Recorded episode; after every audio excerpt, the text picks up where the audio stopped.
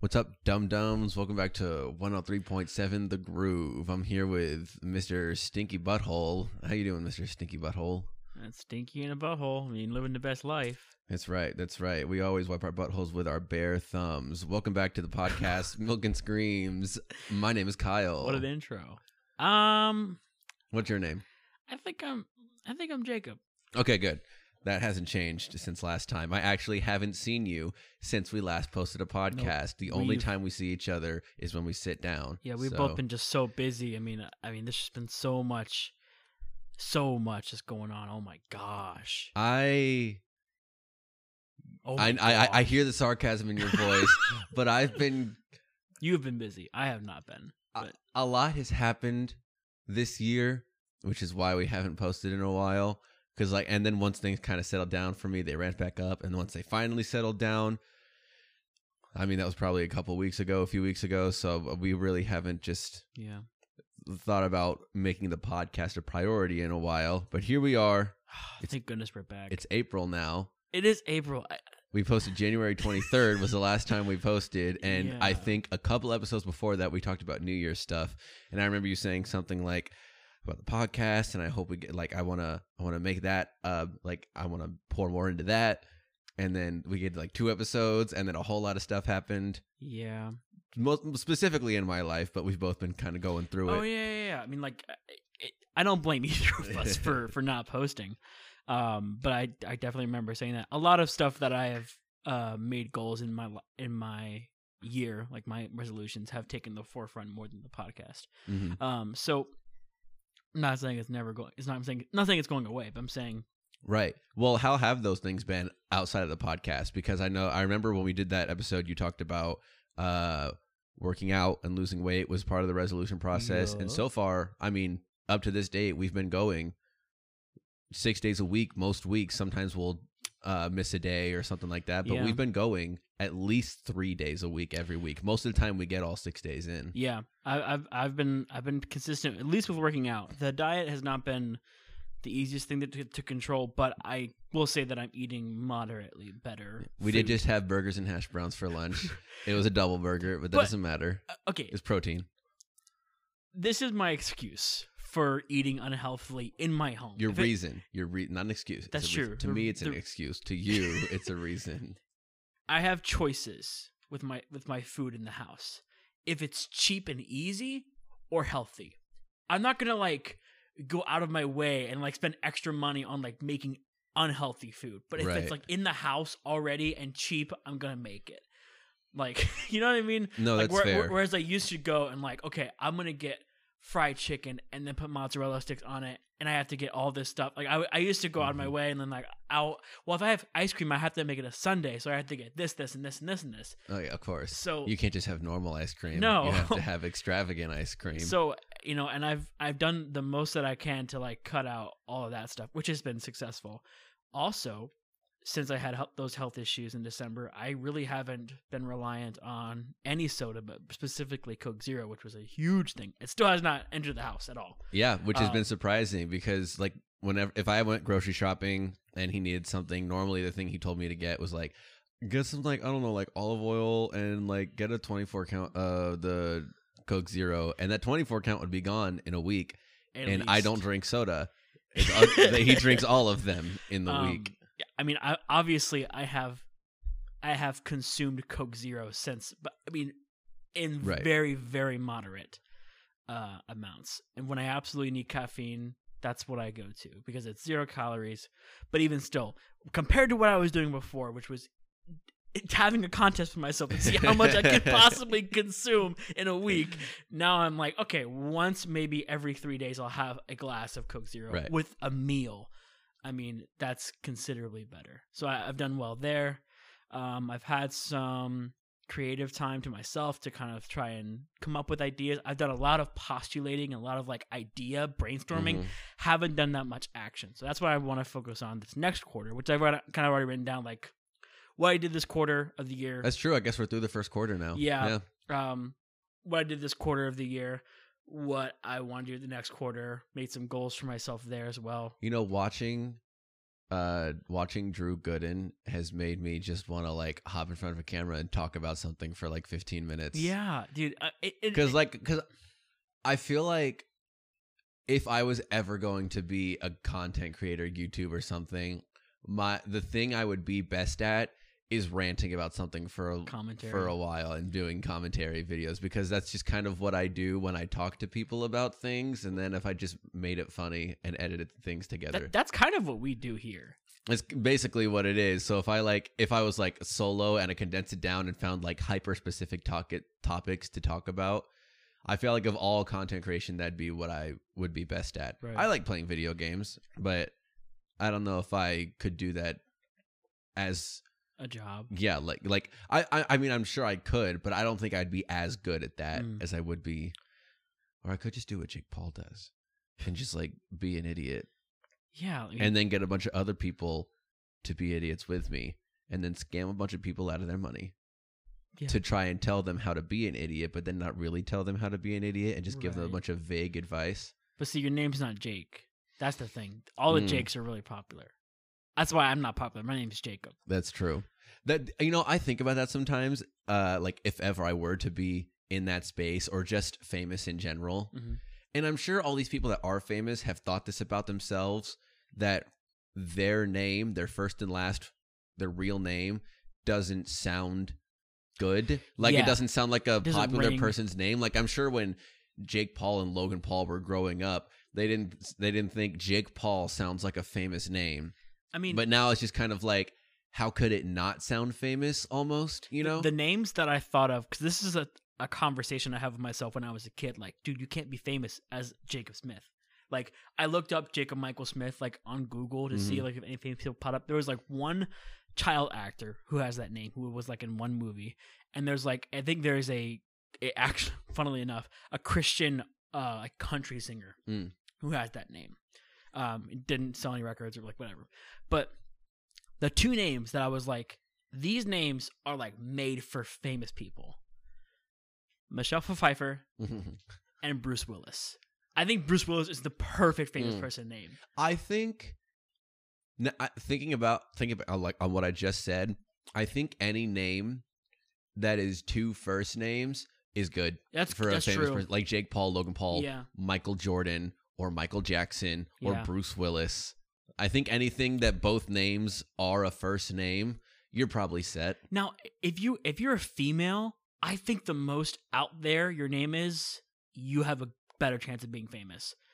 I, in my opinion, hmm. Rihanna, Beyonce, Charlize Theron, um, you know, Angelina Jolie, like Gwyneth Paltrow, like come on Yeah. like, like like like all those names are there are obviously exceptions to the rule in both cases Angelina Um, Jolie has always sounded like a ninja name to me.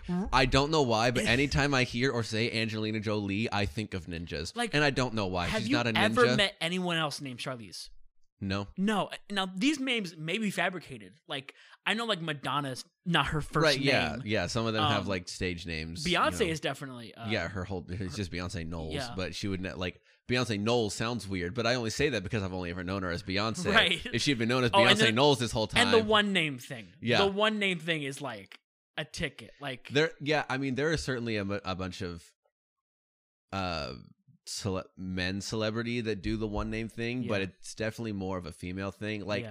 but like, I honestly to this day don't know how Drake got away with just being Drake because that's such a common name. Like, there are plenty of people that are named Drake, but he got away with just being Drake and then getting super popular, and no one asked like, "What's his last And name?" you know what's so funny? I mean, I, I, this is pretty obvious, but like anyone who changes their name to a stage name, their actual name is always so goofy, and Mhm. there's a good reason. Like his name is like Aubrey something's like, like I mean, it's not a terrible name, but like Mhm. no one would know him as Aubrey. and I think like Um, even people that have like fairly standard names so, like like Will Ferrell for instance his first name is not Will that's his middle name his Yeah. first name is like John or something or like Joseph like yeah. both his first and middle name are really kind of bland and boring names like to go from like John and be like use your middle name Will that's so much more eccentric That like, like, that would be like me calling myself Michael Smith. r- right like why like why not just be John Ferrell this whole time or whatever his first name is I Yeah, don't I don't remember. I'm gonna go find out real quick but like why not just you like you know what who what manager or what brain decided that like the middle name needed use. Right. You know. Um, Dolly Parton is another example. Mm. Um, Demi Lovato, Selena Gomez. I met a few Selenas. Yeah, his But- name is John William Ferrell. It was John. So like, why not just be John Ferrell? Are there other John He- his dad might be John Ferrell.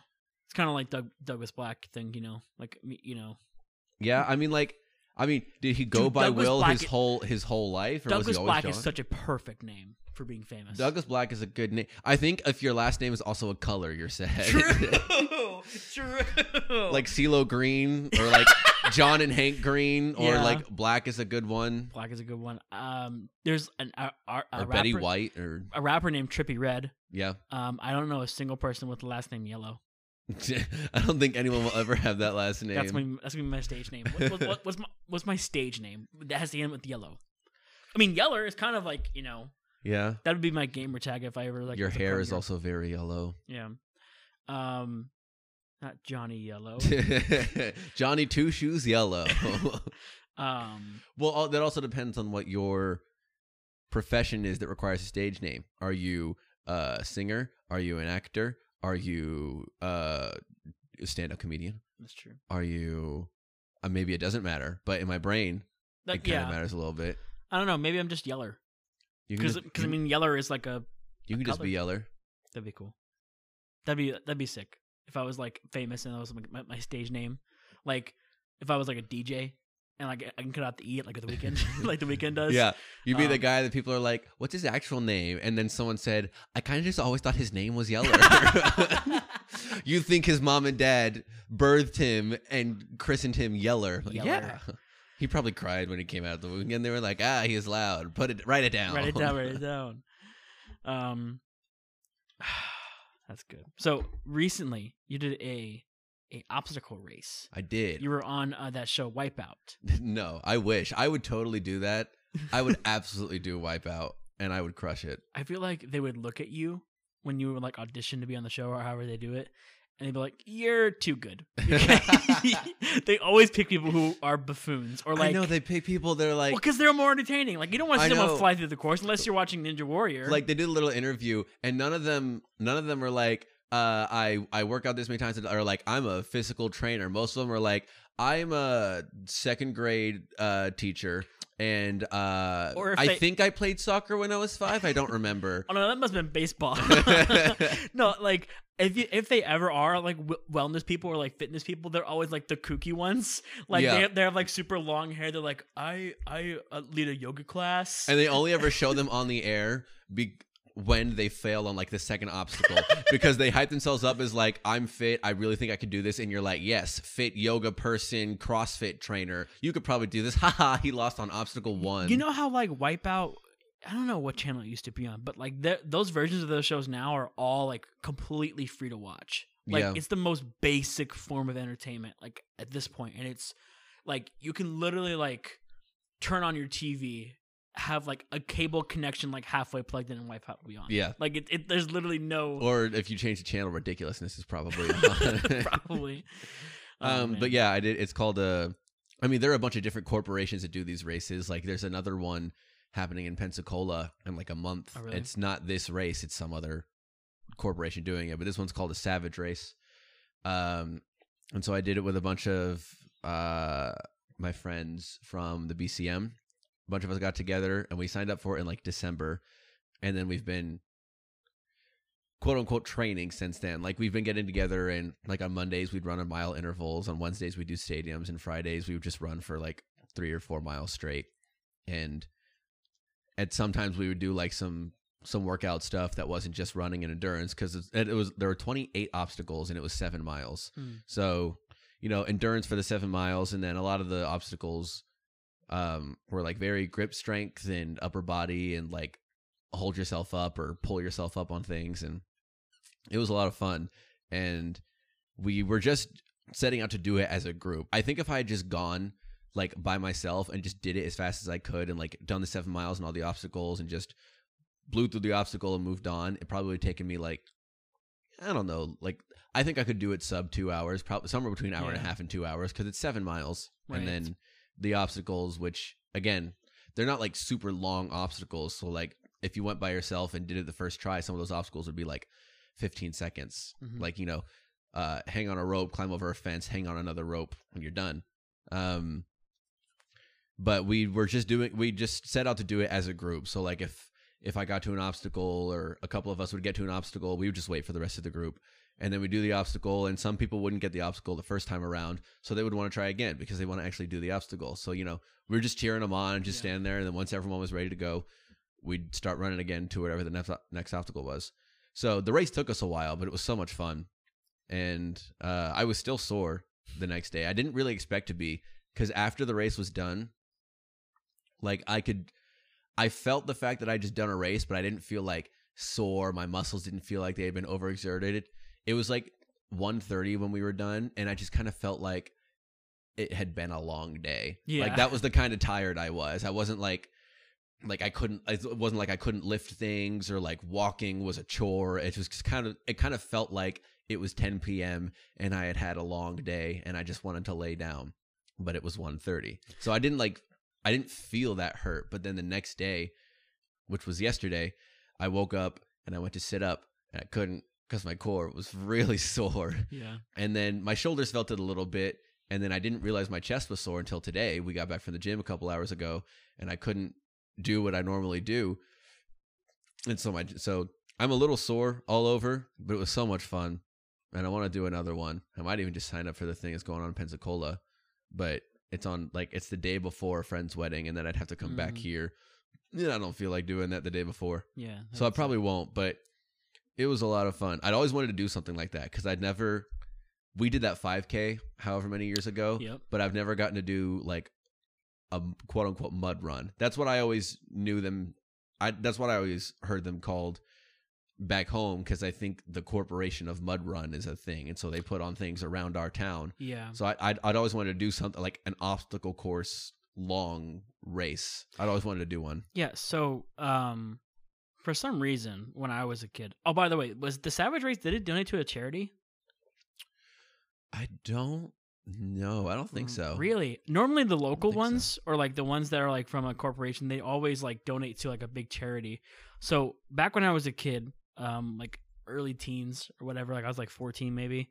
Um, my parents became obsessed with Tough Mudder, which was one of the big uh races that came out around that time. I don't know how old those those corporations are or those businesses are Mm. um they have to be like started in the 2000s but they really hit their peak like early 2010s because these viral videos would go out of people like climbing a warped wall and like having their friends help them out Right. they had huge promotional videos like they, they put a lot in advertising on the internet and my mom and dad were like we really want to try this they got some friends from their church and did it um but then they had T- tough mudder i think has a like subsidiary corporation that does literal smaller ones called mud runs Right. um, I think the the tough mudders are ten miles, but the the, Yeah. the, the mud run I think was like five miles or maybe seven miles. and my mom had was signed up for this mud run with my dad, but by happenstance she had um surgery on her neck like a couple weeks before the race, so she couldn't do any of the obstacles. She was really wanting to do it, but she couldn't do it. So I took her place instead and did it for her. Um, I don't think I was technically allowed because um, I was under the age of 18. I think they have some kind of rules. There was no like electrocution or anything like that, but it was still a really heavy, big race. Right. Um, I don't remember if I saw any other kids there, but anyways, they had some, you know, crazy obstacles and a bunch of mud. Like, I mean, it, like you waded through mud. You did like this polar plunge thing, and you uh, climbed up the the wall. And there was uh, the the coolest thing I think is, is seeing people slip up the wall, like you know, and like have people up there already ready to help them pull up and Yeah. like that. Like that's that's that's really the camaraderie of it all is really yeah, that's cool. why we like doing it as a group because we even had a warped wall um, obstacle. It had ropes on it because it was a really high warped wall, so Yeah. you'd climb up there, and then uh, some of us guys got up there, and then some of the girls, as long as they could get close enough to the top of the rope, we'd pull them up and then get to the back half. So that that was a lot of fun. Like we got to a really high wall to climb, and so we either I, I finished it and then I went back in front, and anyone that couldn't make it, I like you know I squatted and boosted them up and you know pushed them over, Yeah. and because they just want to they just want to feel like they did the obstacle. Like obviously they needed help, but it's better than walking around if you can manage it. Yeah. So the camaraderie of it is so much fun. Yeah. Um and so we we finished the race and I'm all covered in mud and for some reason as a kid if like anything that was on me, and I, I, I still kind of have this weird sensory thing. If anything's on my hands, I get like really weird posture, and I turn into a T Rex. And like, and like, there's this picture of me and my dad. My dad looks really winded, and like, you know, he's like finished the race. I mean, I- think it took him a little longer to, for than me to finish. I was, I mean, I was a kid. I was just bringing up the. There, were- the end of the last obstacle was this was this huge mud mountain, this mound that was like, I mean, must have been like 50 feet tall. We had to climb up the mound and then like slide down the, the mud. So like you're you're all gross. My dad was really winded after climbing up, you know, 50 feet, Right. Walking, walking down. And my mom was there to take a picture of us, and I'm sitting there like literally like I I look like I have like my arms are all covered in mud, so I'm like I'm like this, and I'm smiling. My dad has arm around like he doesn't even care. He just wants to get the picture and get like get out of his clothes. It's an infamous picture of me li- just looking so stupid. Um, and later on, and like they both did like two tough mudder competitions Mhm. um they're not competitions they're they're, they're just races but um they like traveled to like jacksonville where they have these huge arenas they Yeah. did, they did like the electric shock part of it where like you, there's like a span of like 20 feet there's like dangling wires Yeah. that you have to run through and they they randomly you know um not ignite they randomly get charged and they shock you as you run through it um they like bear crawled under the barbed wire like my dad's already been through boot camp like this is like boot camp 2.0 like this is kind of like you know, and for him, I'm assuming they invited some other military guys that went with them. You know, this is kind of like a you know refresher, not a refresher, but you know, a, a reminder of Mm. Nostal- it's basically this is a nostalgia run. yeah. Um, Guys, remember when we got shocked in boot camp? remember when they just decided that we were too weak and they electrocuted us? Let's do that again. um, but yeah, it was uh, that that was like my only real real experience with it. I've never really desired to do another one again. I want to do another so bad. I mean, maybe I, maybe if I had like a really good group that would that would do it with me, um, I would do it. Um, but um, what was I gonna say? Shoot. Um, the cool thing about Tough Mudder is that it's got this really good branding. So most people who, because they had, they give you like a headband at the end if you if you Mhm. complete it, and if you complete a certain amount of time, they give you trophies and stuff like that. And so most times, if you have it in your office, people are like, "Oh, you did you did Tough Mudder? Like that's really cool." Like, Yeah. you know, Yeah, we all got uh, we all got the shirt and we all got a medal when you finish, that's cool. which is just kind of on my desk right now. um but yeah you know it's a it's a good uh like completion like task you know Yeah. Um i've heard the spartan races are really hard Yeah, I've Um, always wanted. I like. I just. I just want to do another one of these things because, like, especially the timing of this, because it's, it's in April and now the semester is about over. It kind of gave you something to work towards the entirety of the semester. Mhm. Like the whole time you're training for something, and like you're just trying to get in shape so that you can do the race. Because you don't want to get there and like have so many obstacles that you can't complete because you were ill prepared when you could have been prepared, and like. So it just kind of motivated you to get in better shape than you were yeah like I remember when we first started training again. Like I've been in good shape for a while, but I haven't focused on running in a long time. Mm. And so when we first started training, I remember I the first time I ran 2 miles, I did it in decent time, but I was dying afterward and I could barely walk. I could like, you know, I could taste it wasn't actually blood in my mouth, but you know that taste of like Yeah. What that feels like after you've just completely exhausted yourself. It was literally after running two miles straight. And so now like I'm way past that now. So like I feel I feel more in shape and I want to do another one of these things and the pictures got posted up and I just look super bomb and it's great. really i haven't seen any pictures yet um I'll have to show them to you later. But there was there was one of the obstacles was called Lumberjack Lane, and so you you just you took this huge two by four, which was and it was like you know it was two by four and it was probably uh four feet long, five feet long, and um you you you walked it you walked with it for a decent while, and then you had to take it through like three different obstacles, and once you got once you put the log back down, you kept going, and like for obstacles later, like when we had long since passed put the wood down, there were some people that just were carrying the wood the rest of the race. wow And they would go and throw it at the end of the obstacle, go to the start of the obstacle, do it, pick it up, and run to the next obstacle. I was like, man, you are a trooper better than I am. so I, you saying that you're working towards uh you know throughout the semester made me think oh it would be really cool to do one in december because i've been working so hard all year on my Right. fitness and stuff like that like to see how i would do like at the end of the year right. and so i'm looking at savage race right now they have one i think in november Oh, jeez, this is so hard to. Locations. Uh, okay. Um.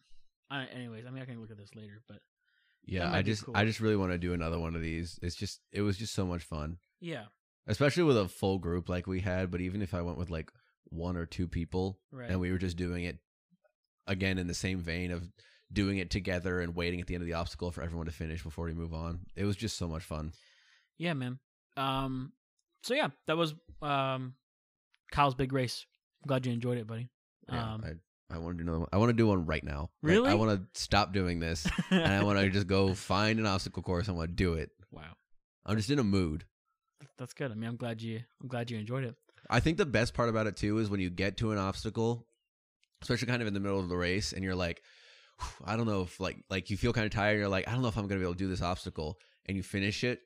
Like you do the obstacle, and it kind of didn't even feel that hard. Looking at it, it looked Mhm. really hard, and you did it, and you were like, Wait, I can't do that. And then you got to the next obstacle, and you thought the same thing. You were like, "Ah, Lord, this one looks difficult. And then you finish it, and you're like, I think I'm better than I thought I was. Mm. It's just such a big like like it like it really motivates you to keep going because each obstacle looks so daunting and then the completion of it just makes you want to go even further. Like there were some obstacles that kind of like obviously none of them were going to be as hard as like something you see on American Ninja Warrior but there was one where um it had just it, it had bars that were hanging and like like smaller bars that jutted out of it and so you had it was it was like you were doing monkey bars but you were holding these rings and it was one where like you hung onto the ring and then you had to pull your ring off your backhand and take that ring to the next bar and hook it on Mm-hmm. and then before you could swing forward you had to take your ring off of the back and swing forward so like you were moving your monkey bar basically by holding these rings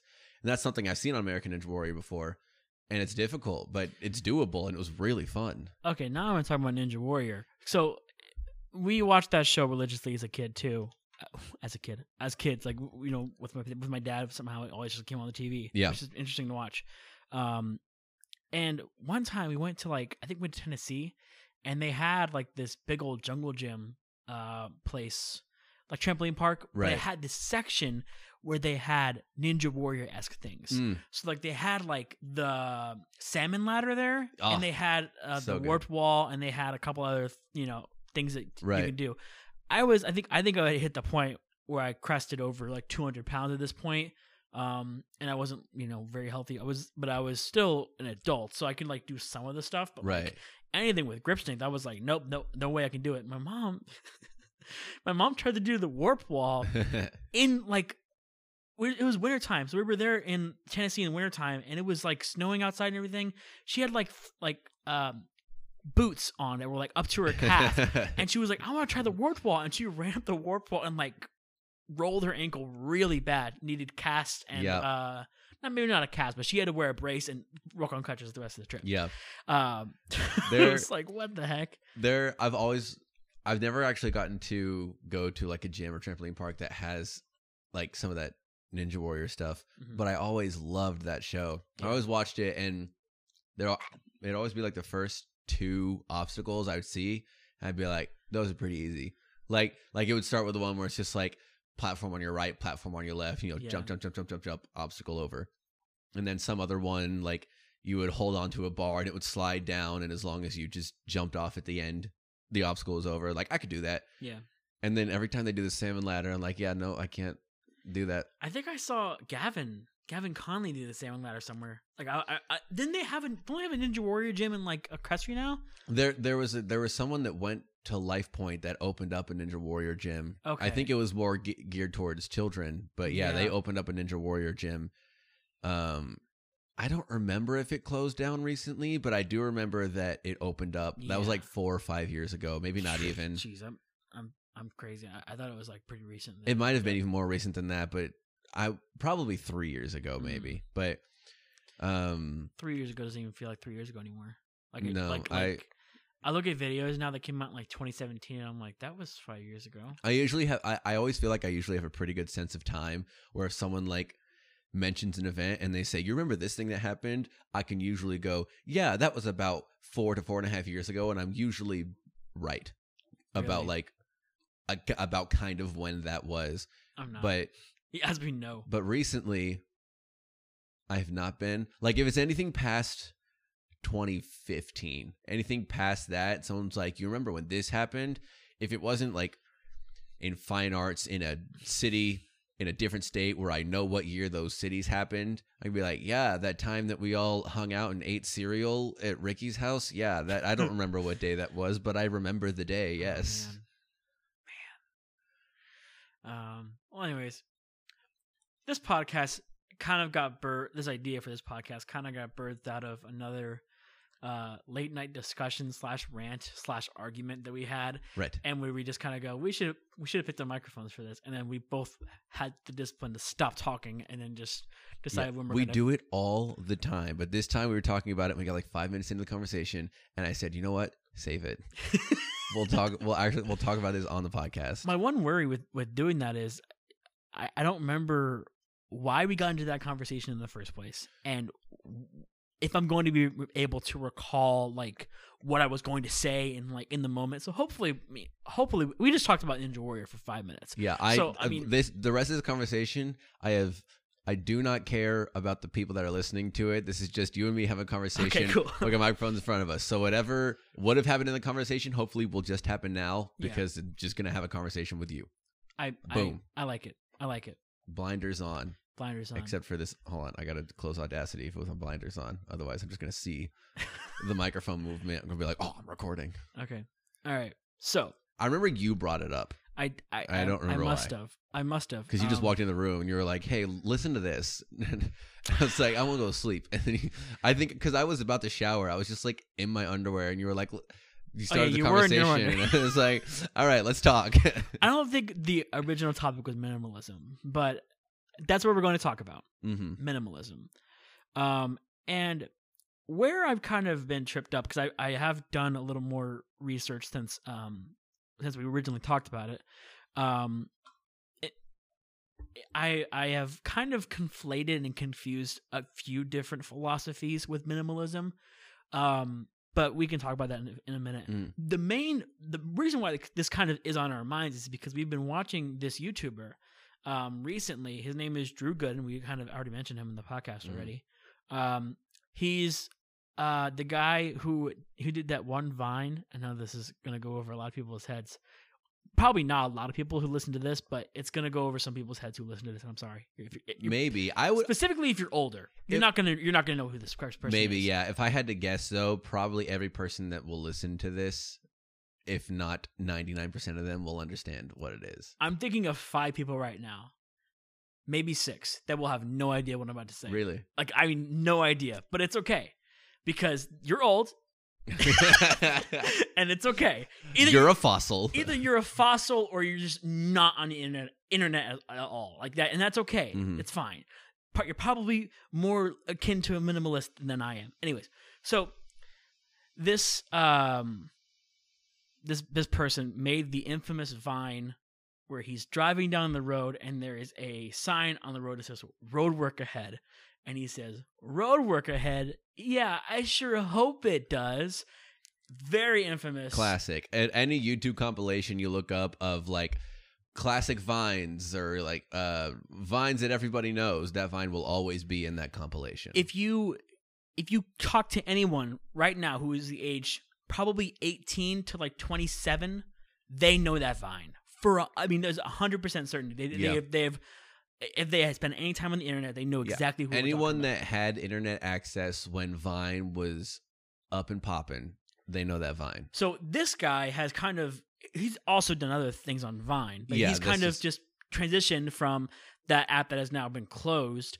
into YouTube and done commentary for Yeah. a number of years. I think Vine shut down in 2016. Yep. And then I think his first videos on his channel are in 2017. I know I just watched a couple the other day that were posted in like late 2017. Yeah. So like, you know, obviously like he's not that Vine guy like he is, but like that's not what he does anymore. So don't put him in that box in your brain. He's just a really good commentary YouTuber. and he's now. really good. he's, so good. He's very so funny. funny. Uh, he's got like a little a little John Mulaney twist in there, like where he, the way he phrases stuff is, is really good. Yeah. He's got nice branding. He's got like his nice little little catchphrases that he does, and and most of his commentaries are very good.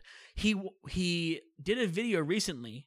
All that to say, he did a video recently on these guys, this pair of, of men, Uh, I don't know why I said it like that. Moving on.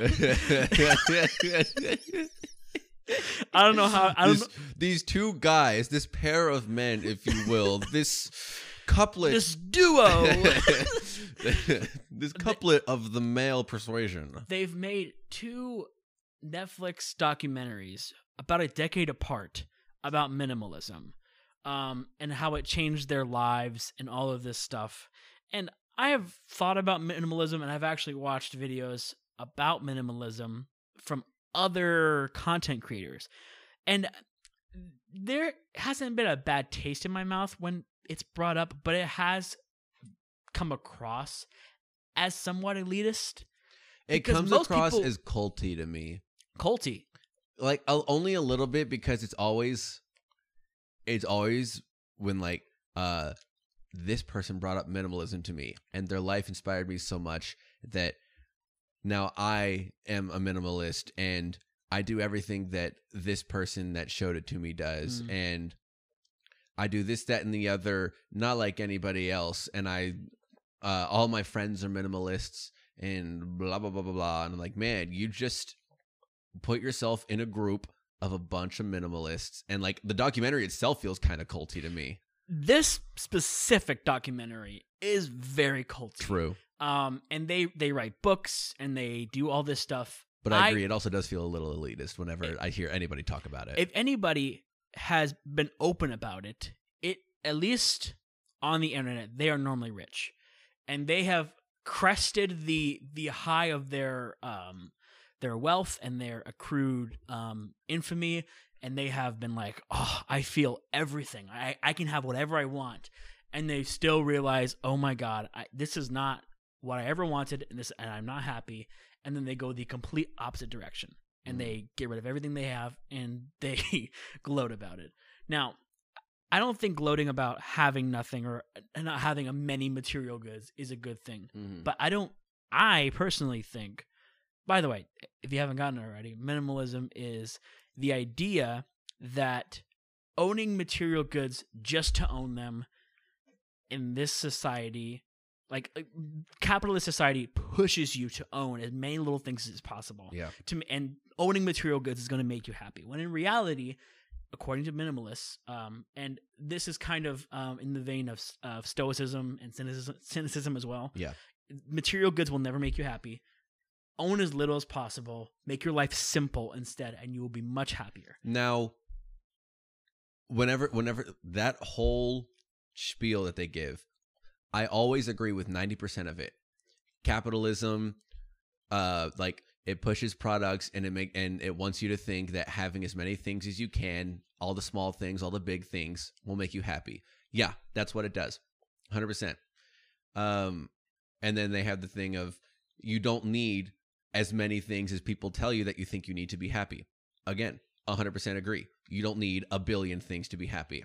But then they get to the line of so have only what you need and sometimes less. Like it's just have as little as possible and then that's where i disagree. But then they take it to such an extreme like that it also somehow completely revolutionized their lives. So, and i'm like nah mm-mm. well, this is kind of where I am confused by your disagreement with this philosophy. Um, so there are people who are trying to sell minimalism, ironically. right um they're like they're getting paid millions of dollars to make a documentary to put on Netflix and instead of putting it on YouTube for free and they are selling books about minimalism and they're selling books about saving your life and you know you've seen the book titles the world is so effed up right now Mhm. here's what you need to do to make your life better like any of those self-help books i automatically red flags go up and i'm like nope but there is actual philosophy that whether it be right or wrong, you know, philosophy never really is right or wrong. It's more about your interpretation of it. Mhm. That dates back thousands of years. People have pondered and thought about this in the simplest times, you know, where um the birth of like manners and um society was birthed. People were already rejecting it and being like, no, I- don't need any of that. I want to own as little as possible. I want to, you know, live my life as simply Mhm. as possible. Um, the person everyone brings up, especially when they talk about this, but also Stoicism and Stoicism, is Diogenes. Yeah. Um, who I actually find very interesting, and that may be a red flag for some people, but I don't care. He's very interesting to me.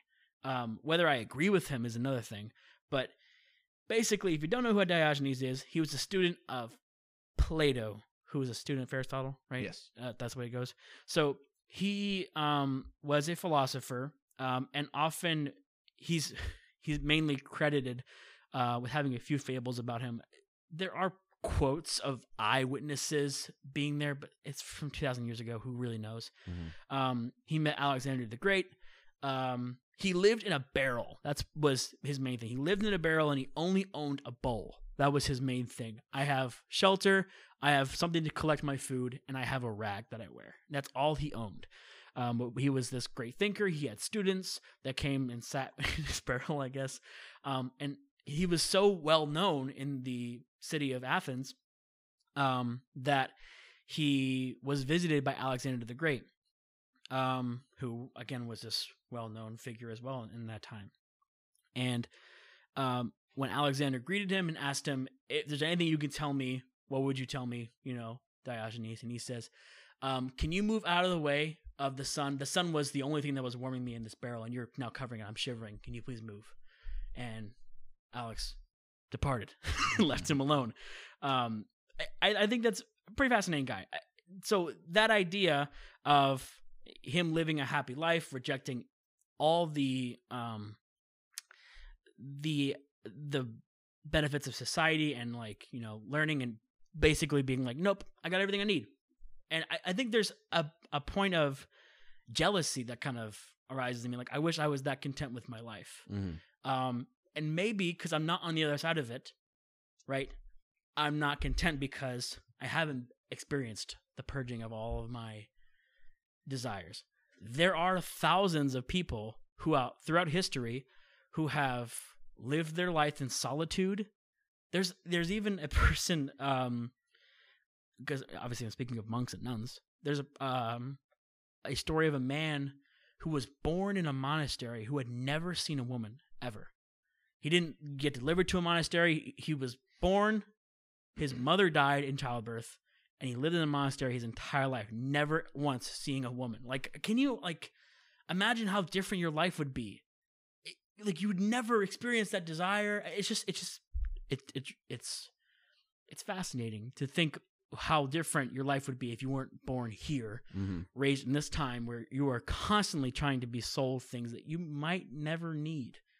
Um, and so, because I'm so conscious of um, how I feel, right? I constantly like, oh man, my life sucks, and you know, I'm trying to get better. I'm trying to do this. I'm wondering, like, well, is it the things that I own? Are they? Are they? I mean, I know one thing that I own, my stupid phone, is probably causing a lot of my stress, which I've tried to limit. But are there is there some kind of truth in this? Not to, to the extremes of where I'm going to make a documentary Mhm. and try and get people to buy my stuff so I can live, you know, however. But I'm wondering, you know, if if there is truth in it, how much is there? I think I think there is absolutely truth in limiting distractions or limiting the things in your life that you think are inhibiting you from uh to put it as childlike like feeling good. Right. like whatever those things are. Like if there are obvious things in your life that inhibit the way that you live and it's negatively affecting you sure get rid of those things. If there are things that you don't think you need and you've never needed sure get rid of them. But the extremes that they and and especially like like at like as a christian of course like I believe that if all my material possessions were were stripped from me, like the story of Job, and I still had Jesus, then I'd be perfectly content. And I believe that. But I also believe that I have been blessed with the life that I have, and I have not been stripped of those things. And while I don't buy in excess, I don't buy everything that I don't think I need. There are certainly things in my room that I enjoy that I definitely don't need, but I love having them. And I have, again, I'm not in the shoes of I hate my life and I wish that I was not in the rut that I am in. It's been a pretty pretty crappy year, but it's not because of the things that I own. Yeah. So like like I've been blessed to have the life that I have. So like having a Rubik's cube on my nightstand to mess with or having a video game to play when I've got some downtime or having a computer to watch or a TV to watch YouTube on when I feel like it and it's the end of the night I don't want to wind down. None of these things are things that I need, Yeah. but I enjoy them immensely and they don't take away from my life. Sometimes they can be a distraction if I want to have something more productive to have been done, but that's part of life. I'm never going to be 100% efficient. I'm never going to be 100% productive. I'm never going to be the absolute pinnacle of correct living and having my brain completely in the right setting and like that's never going no one is ever going to be that person. Mm. And so I think the extremes that they take it to of getting rid of everything that isn't shelter and blah blah blah is crazy. And like even the documentary like they shot like shooting a documentary on minimalism is not minimalistic Yeah. because then you sp- you spend money on on crews and sets and equipment and costume, hair, makeup, and all this stuff. None of which is necessary. Like if you want to tell people about minimalism and get it to as many people as possible, you don't have to go to you, you don't have to do that. Like the the whole the, and they made two documentaries. Like and again, this is And in the- Drew Gooden's video. yeah. Both the documentaries are exactly the same Yeah. and it took them they did two documentaries that were exactly the same which is the opposite of minimalism because they did the same thing twice Exactly. Yeah. I, I again, I don't, I don't fully accept and say I'm going to be a minimalist, um, because I, I think part of it is just kind of ludicrous. Um, I was reading some stuff on minimalist Reddit, uh, where people postulate questions about Hmm. minimalism in modern society. Because I, I think it was much easier. Um, because Diogenes actually kind of reminds me of the story of Job because he lost everything. He had wealth um, and uh, land in his time. Through a series of events, he lost all of his Mhm. belongings. Um, and instead of trying to get it back, he's like, okay, I'll just, I'm, I'm, I'm still content. I can, I can still live a fulfilling life if I look at my life from a different lens. Um, and he still wrote and, um, you know, again was a great philosopher and is still known to this day. Um, but in this minimalism chat, it really like broadened my senses to like, okay, what exactly do you need? right Like, like so, like people were talking about like, I'll read this one. My home doesn't feel like a home. I've never been happy with the way our apartment looked. I've got rid of so many unnecessary things and I feel so much lighter, but now it looks even more empty and not in a good way. The living room is my main problem. Our bedroom and office look and feel so much better without the clutter, but the living room is terrible. I don't want it to look cluttered again, but a few personal touches would be great. I know some people love the look of bare walls and empty surfaces, but not me. At least on the, all the walls and surfaces. Uh, anyways, so maybe you guys have a few ideas how to bring a home, make it feel like more of a home. Um, there's this episode of Family Guy where we're talking about minimalism, um, and Lois reads this book and she's like, "Oh, I gotta cut all the stuff out of my life," and so she like throws away a bunch of like toys and stuff that they all grew up with, and you know, eventually the entire house is white, and she cuts every single person out of her life too who's not necessary, which is her entire family. Mhm. and she has a mental breakdown in her house because she's still feels cluttered. She takes off all her clothes and she's like, you know, it's it's obviously meant to be funny, right but it's it's kind of like someone on here talked about like makeup. Like obviously makeup is not a fitting to the minimalist type lifestyle or skincare or like Mhm. shampoo conditioner like you don't necessarily need that stuff. It's all you need just water, but like who's to say? Like you know what I mean? Like like Right. who is who's the person coming up with these guidelines? There are some people in here who agree with them, and some people who are like, no, you need to cut that out of your life. Mhm. It's like, well, what about you know if I have I don't know some hair conditioner or whatever? I don't know. It's just like there's no there's no rudimentary thing. But I'm wondering like if there's one thing in my life that I could get rid of. Some people in here sell their houses and their cars. Um, they live in like a, at a metropolitan area where they can walk everywhere they need to or ride a bike. Um, I'm like, that's great. like I, I remember back um uh when I was still a Christian and I remember listening to Francis Chan who became re-inspired by the Bible looking at at a different lens thinking about Jesus talking to the um rich young ruler hmm and he says what do I need to do to get kingdom of heaven? He says sell everything. Come with me. Like that's the simple command that he gave him Mhm. and he couldn't do it and he's like if you know if that's what i need to do i'll do it. He sold his house got rid of his church you know and did his own ministry like you know and be, i think personally probably be, became a much more fulfilled person. I'm not nearly well off enough to s- sell my belongings No. and, and get rid of anything. Um i already struggle to to you know make ends meet as it is. So it's like i don't know. It, it, it seems it seems so idealistic it seems and it seems easy too it's definitely not easy No, it's get rid of only clutter. it's only easy if you have the means to get rid of things. Like you said, like like if you're living paycheck to paycheck, then there's a difference between getting rid of things you don't need to be more fulfilled and selling things you don't really use that much because you need the money. yeah Like you didn't want to get rid of it. And maybe you'll feel lighter when you get rid of it and you'll be happy you did it, but like the the initial reason is not the same.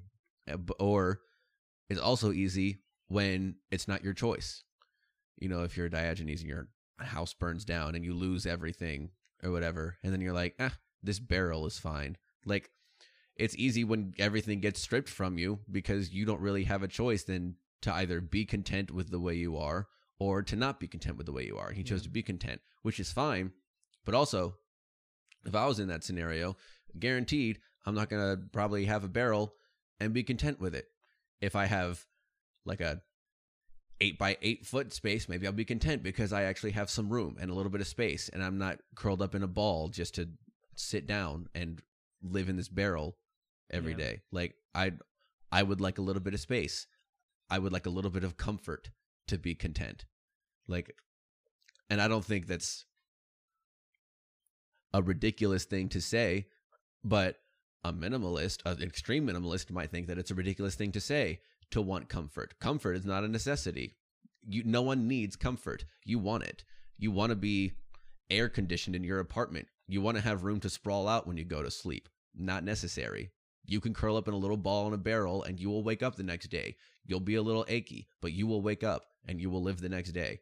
None of these things are nece- ne- necessary, but I want comfort. yeah Yeah. i mean i, I don't know like obviously it doesn't make you a bad person like no. Exactly. but like are these people bad people No, but do they think they're better than us? Maybe. Yeah, I don't know. I mean, like I I certainly think there is there's somewhat truth to what they are describing, and that yeah, we could definitely do with less stuff. Agreed. And, and I think that if you have too much stuff, it can, it can corrupt you. But what really matters is there was a book we read for uh for core team for the BCM this year. Every year before the year starts, they have us they have a book that they have us read before we get to the core team retreat. And this year's was called The Ruthless Elim- Elimination of Hurry. And the I mean, the whole thing the whole thing was about you know, kind of slowing down in your life and um just kind of understanding where you're at and not not needing to be one like I was talking about earlier, be 100% efficient all the time and just kind of like live in the moment and like kind of toward the end it was a bunch of tips of like, you know, you know, simple ways to eliminate hurrying in your life and to just appreciate life itself. And uh some of those things were like always driving the speed limit. Like you don't have to go 10 over or 5 over. You can just go the speed limit. Just slow down. You're not in that big of a hurry. You're going to get to the spot anyway. Um but some of the other things were like uh turn off color on your phone uh make a black and white phone so that you're not as addicted to it all the time Mm. or um uh get rid of a lot of your clothes he literally has two outfits that he cycles between he on monday wednesday friday and sunday or something he wears like this outfit and tuesday thursday and saturday he wears this other outfit so he has a like a bunch of the same sweater and then a bunch of the same pants so he doesn't have to think about what he's going to wear. You know, and that some of those tips feel like kind of in the minimalist section. And so some of the things like find the longest line in the grocery store, you know, just kind of, you know, purposely go to the longest line just to slow down a little bit.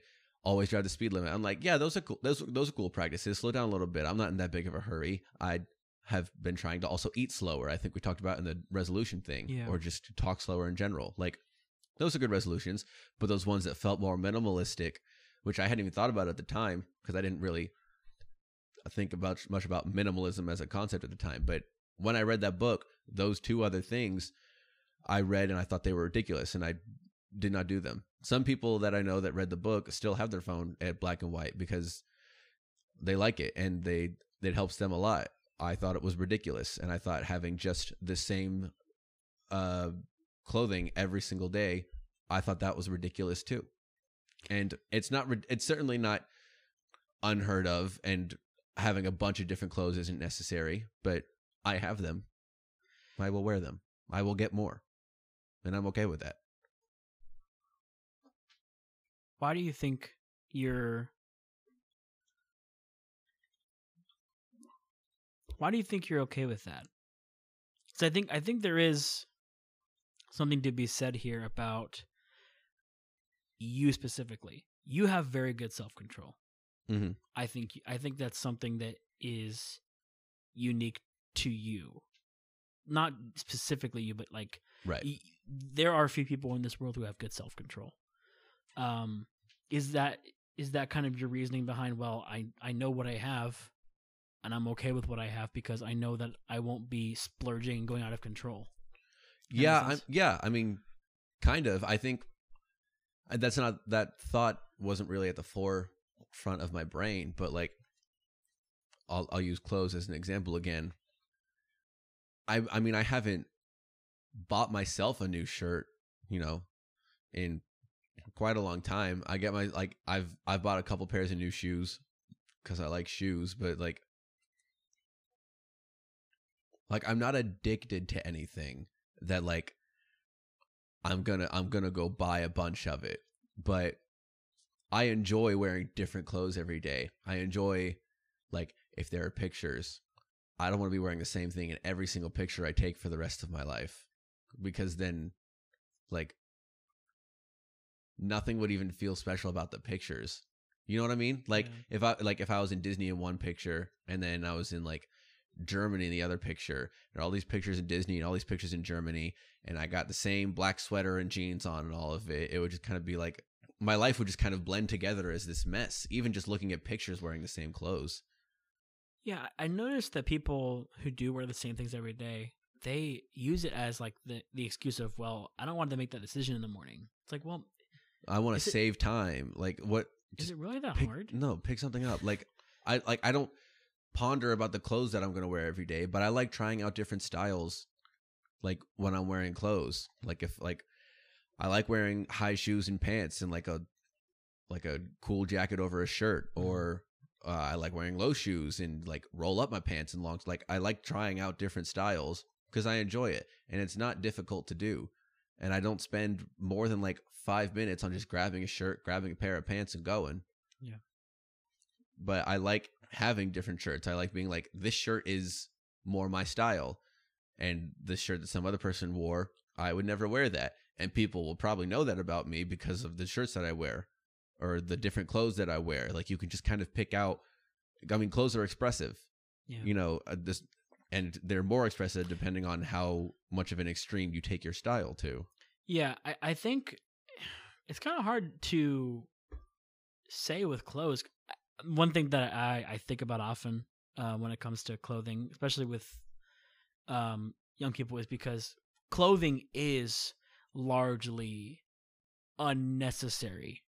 Um, not specifically like just clothes, but like stylish, stylish clothes. It's it's it is seen as um, extravagant. So people who live in the same area and look the same, they all wear similar clothing. Right. So like we were at the Bert Kreischer show uh, in March, and Brittany pointed out, like I think it was at the bar or something, that there was this group of people, um, all girls, all wearing short jean shorts and all wearing white vans. They had Mhm. different tops on, but that was what they Brittany's like, oh my god, I can't believe they're all wearing the same thing. And I was like, oh well, I never have once thought about that with anybody. Like I mean, Right. like the the popular shoe when we were younger was Sperry's, right? Right. And if a bunch of the guys were wearing Sperry's, it wasn't like a big deal. It was just kind of like Um, that's popular. So, you know, I think people, when people want to express themselves, they have some options.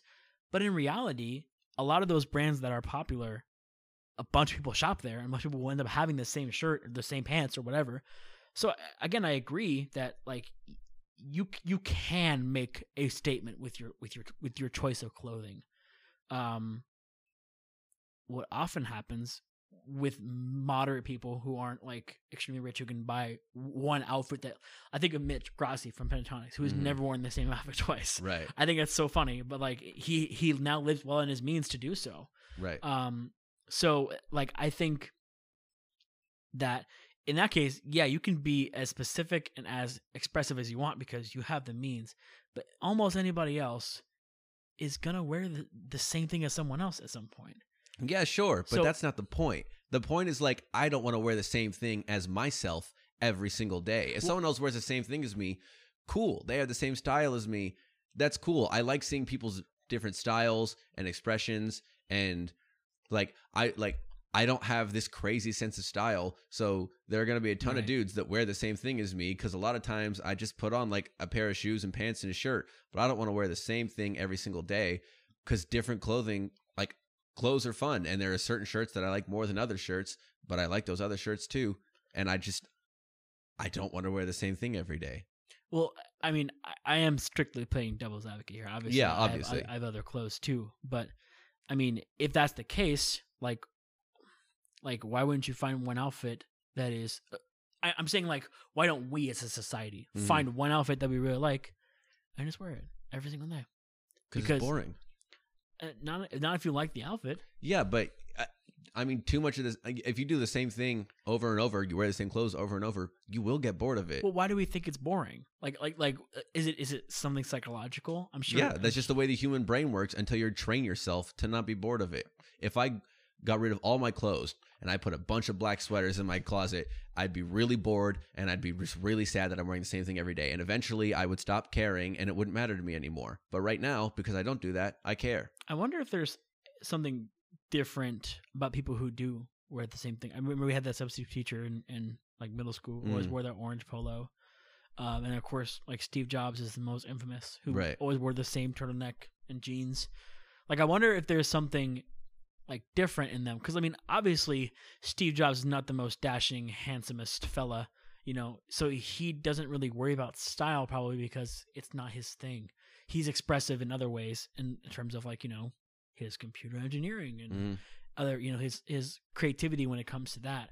Um so i mean obviously that's his own way of I- think he was also a noted minimalist as well. I'm not 100% sure about that but i, I mean Maybe, but like, sense. like he like i mean even even when you talk about steve jobs let's say if he was minimalist you know he wore the same thing every day so that he could be more productive but he was being more productive in creating a product that is unnecessary. Right exactly so like who cares? Yeah. I don't care what you I, I don't care that you were a minimalist and you got really productive. That's cool but you produced something that was unnecessary and made all of us less productive.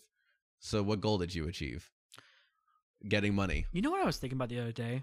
Um, people were talking about, um, well, people were talking about. I was having this conversation in my head with someone else who was much older than me, um, about computers and how they slowed us down as a society.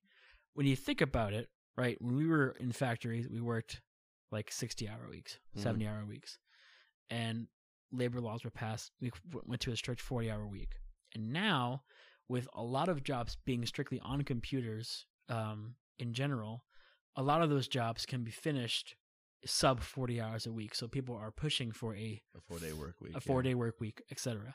And a lot of places- places in the world are already doing it. And it really goes to show that computers, though they slow us down outside of the workplace, Mhm. Like they just like television and books and newspapers, they slow us down in terms of giving us something else to do besides just literally staring at a wall Right. or playing outside. Um, they have sped us up elsewhere. So I don't think they're. I mean, obviously, there are people who think they're 100 percent negative, but there most people are like, they see the negatives outside of work and they're like, they're terrible for us. We shouldn't be on them. But they're obviously not. Right. They are super helpful in some facets and they're super um unhelpful in other facets. Like that's just kind of the way it works. Something is made, it will help something and it won't help something else and it might negatively help something else. Mhm. Like they're in today's society, phones, computers are necessary. They weren't necessary. Now they are. Until you decide that they're not. And as long as long as you and the people that you care about decide that this certain thing isn't necessary, then they're not necessary. Does that make sense? Like especially when it comes to specifically phones. Like if I decide my phone isn't necessary, no one's ever going to be able to reach me for anything. It's going to take a lot of convoluted stuff to get to me, or they'll have to go through you. And it would have been easier if I just had a phone, but it wouldn't be necessary. So then if if all my friends and family just decide, you know what, phones aren't necessary, there are other ways to communicate with each other. We'll just communicate a lot more slowly. And the whole rest of the world isn't going to cater to us being a lot slower on the fact of having to try and go pay bills somewhere or trying to get somewhere like something happens at a hospital and we don't get the news till a couple days later and then we don't get to see them because we didn't have a phone to just get the information and you know Yeah. like they're necessary now they weren't people lived without them which makes them unnecessary to live but in society they're kind of necessary so what's your definition of minimalism minimalism i don't know Yeah. it's your, your each minimalist has their own definition of minimalism So do you think in some facets that you are a minimalist? Yeah, I mean, I think I think everyone kind of is because no one buys every single thing that they have the urge to buy and no one uses every single thing that they buy. They don't get rid of they, they don't get rid of that thing, but they don't try to excessively find a use for it just because it's there. Yeah.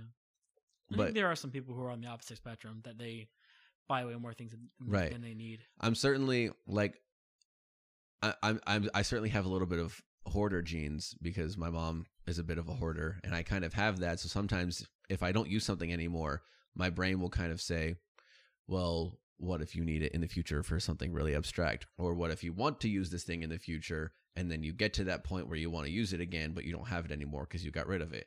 So part of my brain kind of does that, but I also don't just grab everything that I want, even if I could. Hmm. Or like if I had like if I tomorrow woke up and I had a million dollars, I still wouldn't just go buy everything that I've wanted to buy for so long that I haven't gotten the chance to buy yet. Because I know that I don't need a lot of those things and that I won't use them for that long.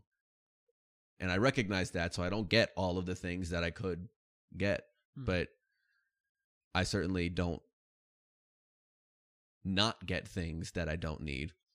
Like the examples we talked about earlier, like a Rubik's Cube on my, on my nightstand, video games, things like that. I enjoy video games. They're completely unnecessary, but I get a lot of enjoyment out of them. And so I buy them and then I play them. And then I talk about them with people because it gives me something to talk about with people and relate to someone else that maybe we didn't have anything else in common, but we both played this one video game that we both really enjoyed and we talked about it at length. I like having a fun conversation. It was a video game. Who cares? When we all die, I don't care if you had less things than I did. I don't care if uh, you had more things than I did. I enjoyed my life, and I hope that you enjoyed yours.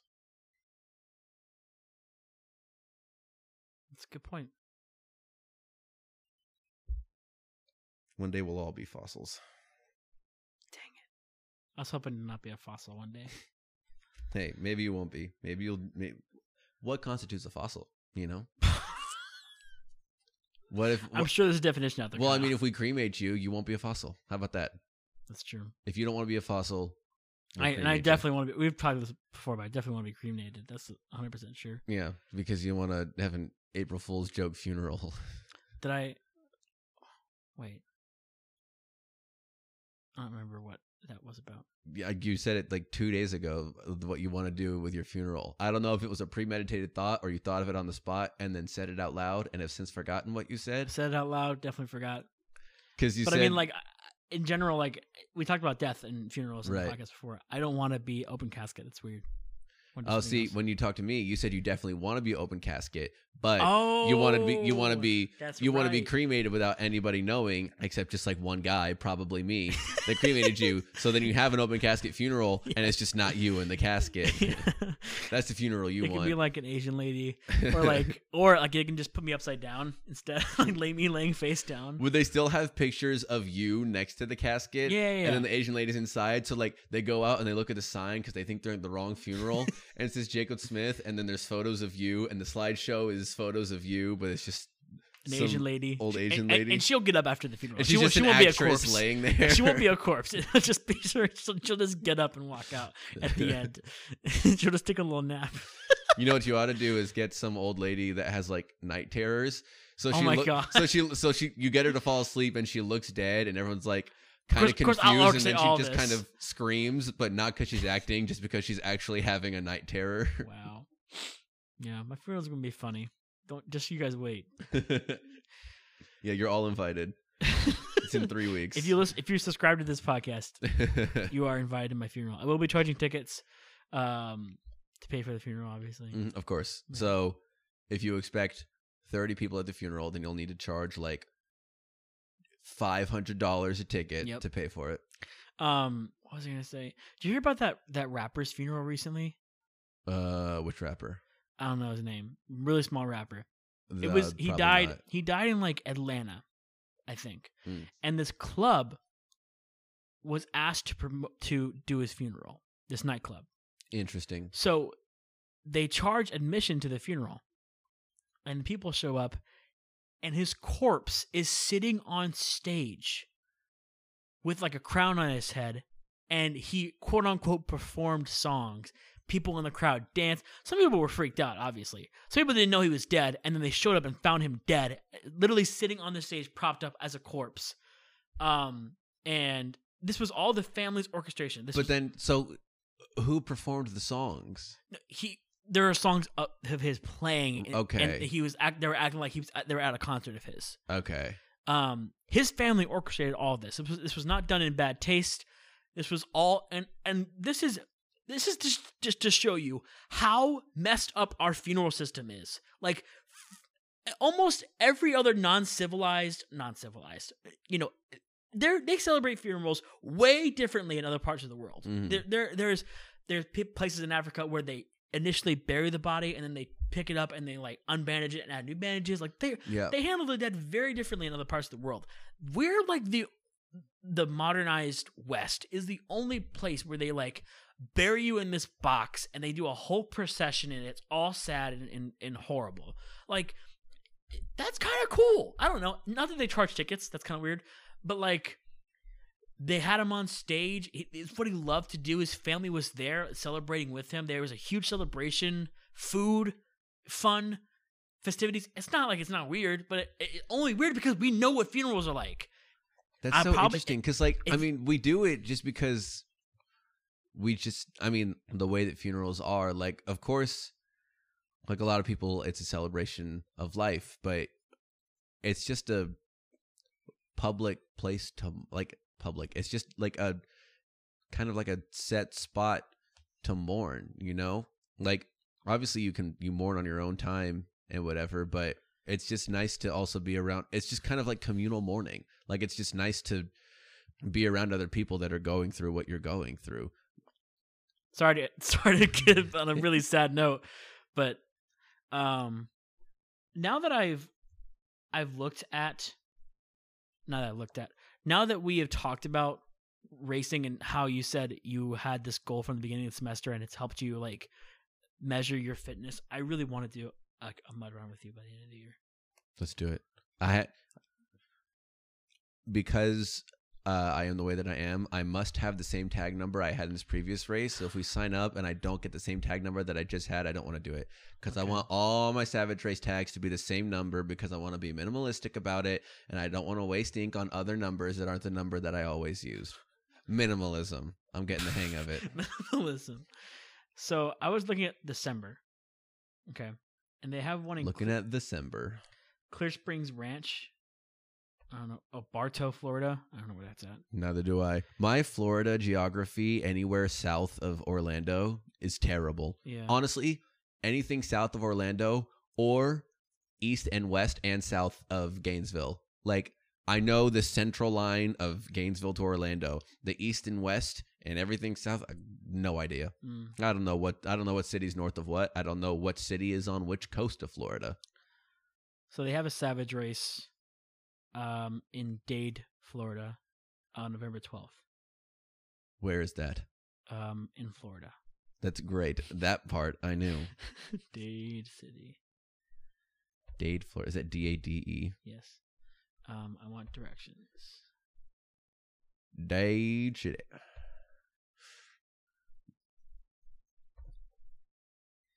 Okay. It is an hour and 30 minutes away. So we have, we'd have to sit in the car for a long time. Boo.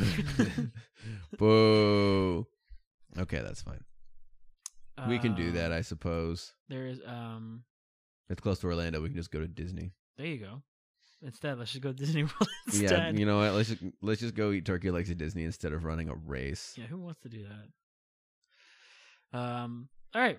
So I think we're gonna do that that Savage Race. What do you say? Let's do it. Deal. Bam. Bam. Um. All right. So I think we're. Uh, we fist we fist bumped by the way. You Oh, yeah. couldn't see it. yeah, you couldn't see it. I don't know if you heard it in the microphone either. Um. Here, let's make it more obvious. Let's really punch. Ready? Three, two, one. oh no, Oh, we missed. Three, two, one. Yeah, that one you heard. that one you definitely heard. Um. Ow. Break. You know, I'm getting really strong. I'm getting, I'm getting really, really beefy. Um. Hey guys, I think we're done. so I think what we need to say is bye, guys. We'll see you later. Maybe in two months. bye. Bye.